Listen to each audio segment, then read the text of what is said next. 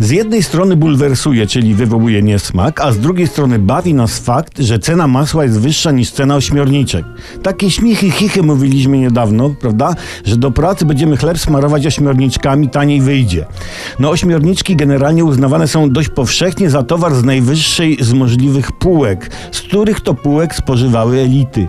Ponadto są symbolem największej afery ostatnich lat i do niedawna wydawało się, że kudy tam masł do ośmiorniczki, nie? A jednak, widzicie, ktoś, konkretnie ja, wysunął taką sugestię spiskową, że za wysokimi cenami masła stoi rząd.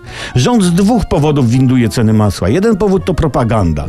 Hej, mówi rząd prostemu człowiekowi z ludu. Hej, powtarza, staćcie cieciu na nagranie przy jedzeniu ośmiorniczek. Hej, powtarza, tak działa dobra zmiana. Drugi powód jest czysto praktyczny.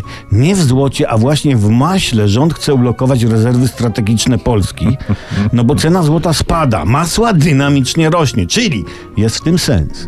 Jeśli cena masła przekroczy ceny złota, no to będziemy do pracy chleb smarować złotem. Trudno. Być może masło stanie się walutą naszą, prawda? Wtedy za masło będziemy płacić masłem. za smalec też w ogóle za wszystko.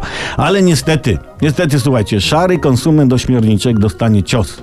Minister Morawiecki zapowiedział podwyżkę VAT-u na owoce morza, bo nie jest to produkt pierwszej potrzeby. No, no cóż, no, po odejściu PO od władzy ośmiorniczki no, rzeczywiście przestały być towarem pierwszej potrzeby.